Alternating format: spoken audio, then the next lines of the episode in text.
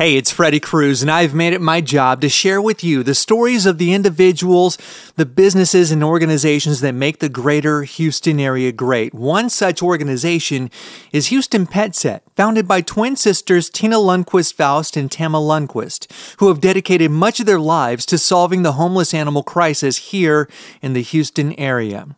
In August, they released For the Animals, a documentary that sheds light on that very issue. During this episode, we talk about the documentary as well as the biggest challenges that Houston faces, and we can't have a discussion about the biggest challenges without at the very least acknowledging some policy wins over the past couple of years. If you enjoyed this episode, please consider sharing with your family and friends and signing up for the newsletter at cruzthroughhtx.com. Hi, I'm Ed Sheeran. This is Bruno Mars. Hey, it's Katy Perry. This is your man Flo Rida with Freddie Cruz. This is AJ Mitchell with Freddie Cruz. Freddie Cruz. Freddie Cruz. Tell let you go pick Mr. 305 and you already know what it is. My name is Freddie, and it's time to cruise through HTX. I followed your work, had no idea that you all lived in Minnesota for quite a, quite some time. My wife and I spent a few years up there, and there's quite a difference between the way things are up north and here in the Lone Star State. But I wanted I want to ask you this: What do we share in common, rather than point out all the differences? I I think we share. I'll jump in. I think that we share. Um, there are so many good people in Texas that care about animals. We know that states like Minnesota, states in the north, um, they treat their animals really well.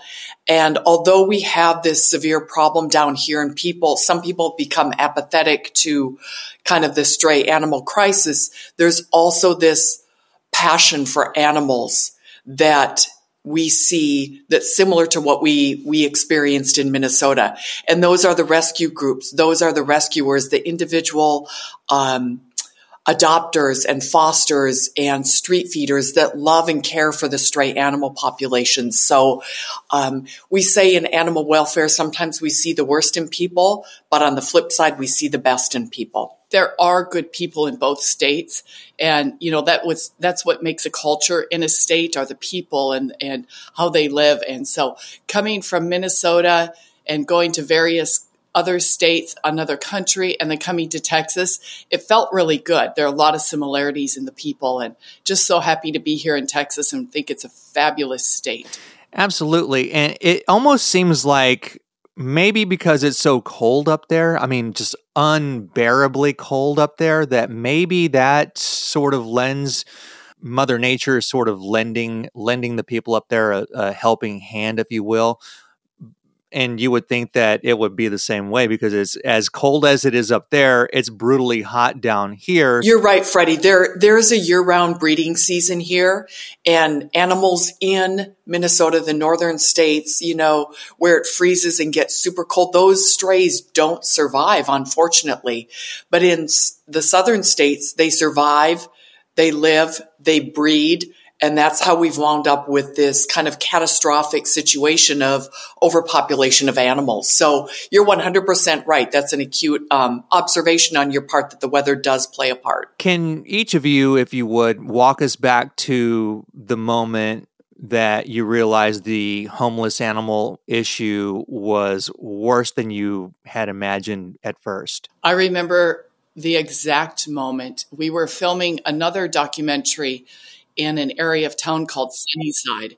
And it was a day that was very tough on us. It was heartbreaking and backbreaking. And the things that you see when you're on the streets in those lower socioeconomic areas are just, it's heartbreaking. And the animals and the people are suffering. But what we saw with the animals was, was heartbreaking and crushing. And I remember thinking, we'll never we'll never get out of this problem until we figure out what the problem is. And I remember saying that to the documentary filmmaker who was also looking for solutions. And we just said, we've got to figure this out because we didn't realize it was so bad. We keep putting money toward it. We keep raising funds. We keep supporting the rescue groups. You think you put all this work into it and then you get out there and you see the problems getting worse and not better. So we're doing something wrong. But what were we doing wrong? And that's when we started to gather data and say we need to find out what the issue is before we can actually solve it. I actually got my Sonny Corleone, my favorite street dog, shouldn't say favorite, one of my favorite street dogs ever um, that next day, but it was a result of that trip out in that area. Did you give him the name Sonny Corleone, or was that the name on his tag? That came from me. It actually came from a friend of mine. We were trying to think.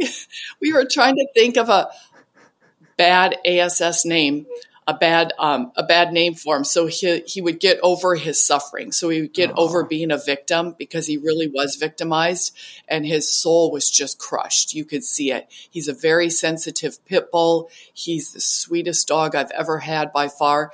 And I said, no more no more victimization. You're going to be a badass. Your name is Sonny Corleone, and you're going to act like it. And um, but he's also our Sunny Bunny and our Sunny and our Sun Bun. And so on the other side, Sunny can be a very sweet name too. Do you want to jump in, Tena? Um, yeah, he is. He is one of the sweetest dogs ever, and and uh, we do call him Sun Bun a lot, you know. And he is the sunshine in our lives. So, um, yeah, he's a good one. What do you and again, I'd like to get an answer from each of you. What do you do? Because it, w- watching the documentary for the animals, it, it, it, it was equally heartbreaking. And then also, you provide hope, and there is a lot of humor to sort of balance everything. But I mean, the heartbreaking parts are are still heartbreaking, and you know the issue is still there, like as we speak there are animals, whether it's Sunnyside. Uh, my family lives in, and we call it the brown part of Fifth Ward, um, and the animals are are just they're all over the place. My dad helps quite a few of them um, as much as he can, and so what do you do to keep fighting this fight? When it seems like you don't have any gas left in the tank? I, I, think there's two things that fuel that. I think number one, we have hope. We believe that this problem is solvable.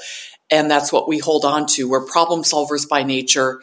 And we see the hard work by our rescue partners, by the people doing street feeding. And we want to share that hope with them so that they continue to believe that this is solvable. Also, when you see the problem, you, you, you you can't look away. As much as we love animals, as much as other people in this what we call industry business love animals, once you see it, you you can't ignore it. You have to do something to help. And so I think that that fuels us more than anything is even if it's one dog, and I don't mean even, that's a heartbeat, that's a soul. Even if it means we provide veterinary care and boarding until it can go on a transport, that keeps us going because it's one more. I got a photo this morning of a dog named Bump whose life has been just tumultuous. And um, he finally found his home on 30 acres in northern Minnesota with his mom named Ashley. He was a, you know, a dog that got dumped here in Houston and he's a purebred bloodhound. Those are the things that keep us going. So we we cherish those those big wins and small wins. I, I would agree with Tena. It's it's the heart, the compassion, the empathy, um, the need to problem solve, the desire to problem solve that really fuels this. And what we've seen over the last 20 years is enough motivation to keep us going the rest of our lives. We don't need to see any more, but we do see we do see terrible situations every day. So we're continually slammed with this motivation. And I think that if we couldn't help them, it would hurt our hearts even more. The ability to act upon seeing that suffering and suffering because we're seeing the suffering. Um, the ability to act sort of metabolizes that suffering for us and and so being able to help really helps us as well. And then we just want to see Houston and Texas do this well. We do so many things well here in Texas. We love this state. So glad to have found out about it and, and found our way here. Thank you, Tyson Faust. Um, and so happy to be here, but we can't have the fourth largest city that's doing so many things well not do this well too. And so it's sort of a, a goal and a pride issue in living in Houston that we need to get this done. Yeah, and I want to piggyback on something that you had said because it's like you you can't when you once you see it, once you see an animal, and it doesn't even necessarily have to be a dog; it could be a cat. Um, but you see an animal suffering because maybe it got hit, or maybe it's just loose and stray. It's emaciated. It, it's got mange, or or what have you. You see that animal, but you know for a fact that you're going to be five minutes late to work, and you cannot be five minutes late to work. So you drive by it and then you come home and then you're reflecting on what you did not do. And so now you want to help. You want to maybe join Petset or you maybe want to join Citizens for Animal Protection. You maybe want to join and maybe volunteer at BARC or where all the numerous organizations. Or you want to be one of the what, what you would call a street feeder, uh, which is there there are they're couple of them uh, featured in the documentary for the animals. I wouldn't necessarily call my dad a street feeder. They kind of just migrate to his to his house.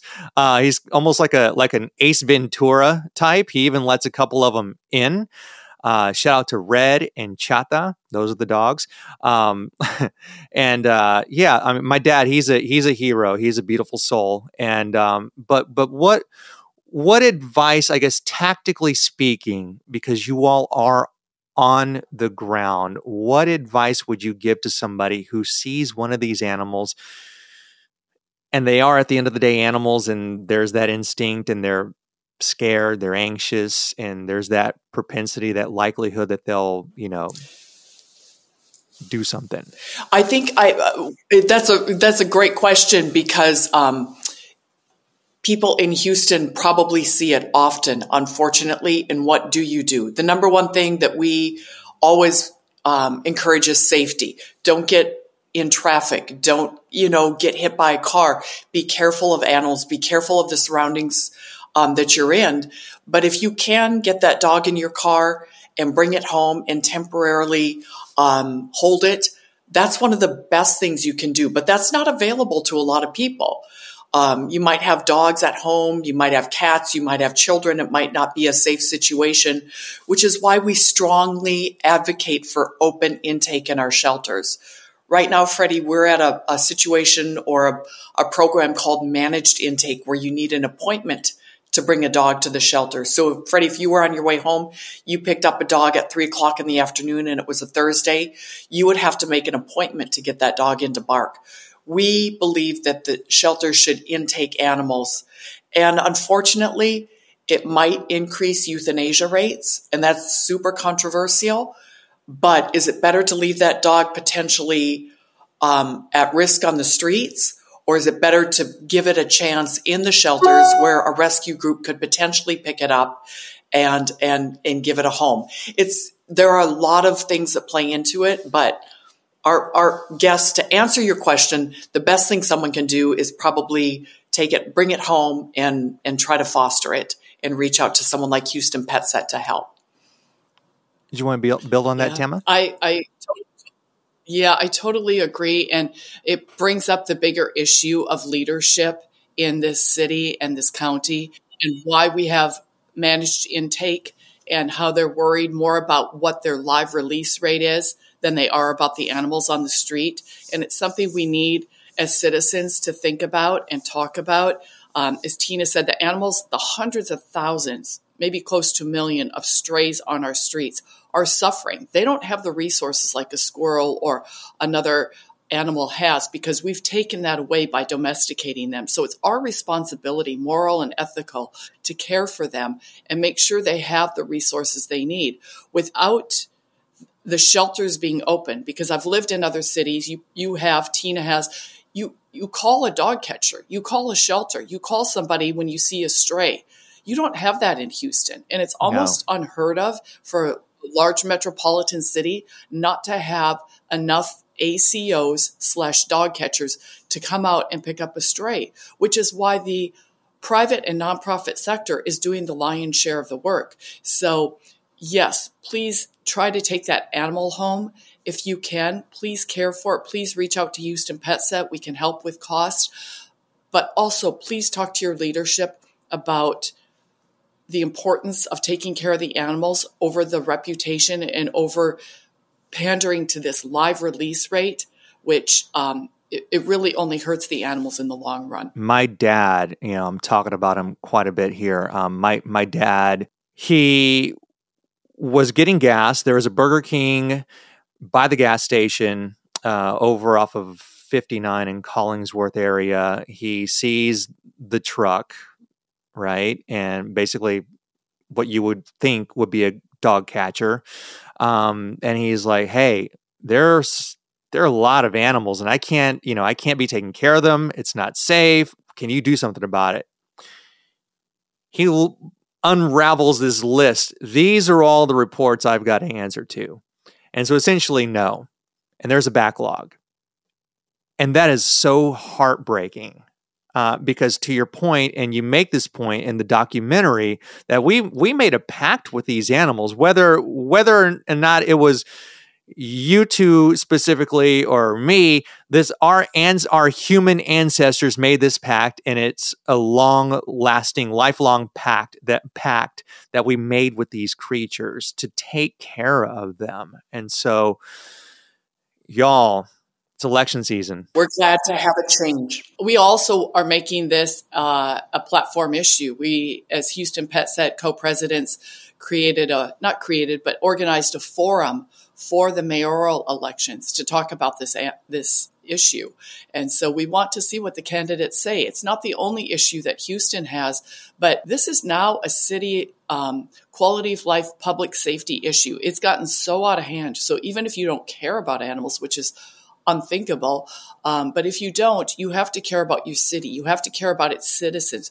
You have to care about your constituents if you're in politics. And so we want we want leadership that looks at this and says, "This is so solvable. Other cities do it. Let's just get this done."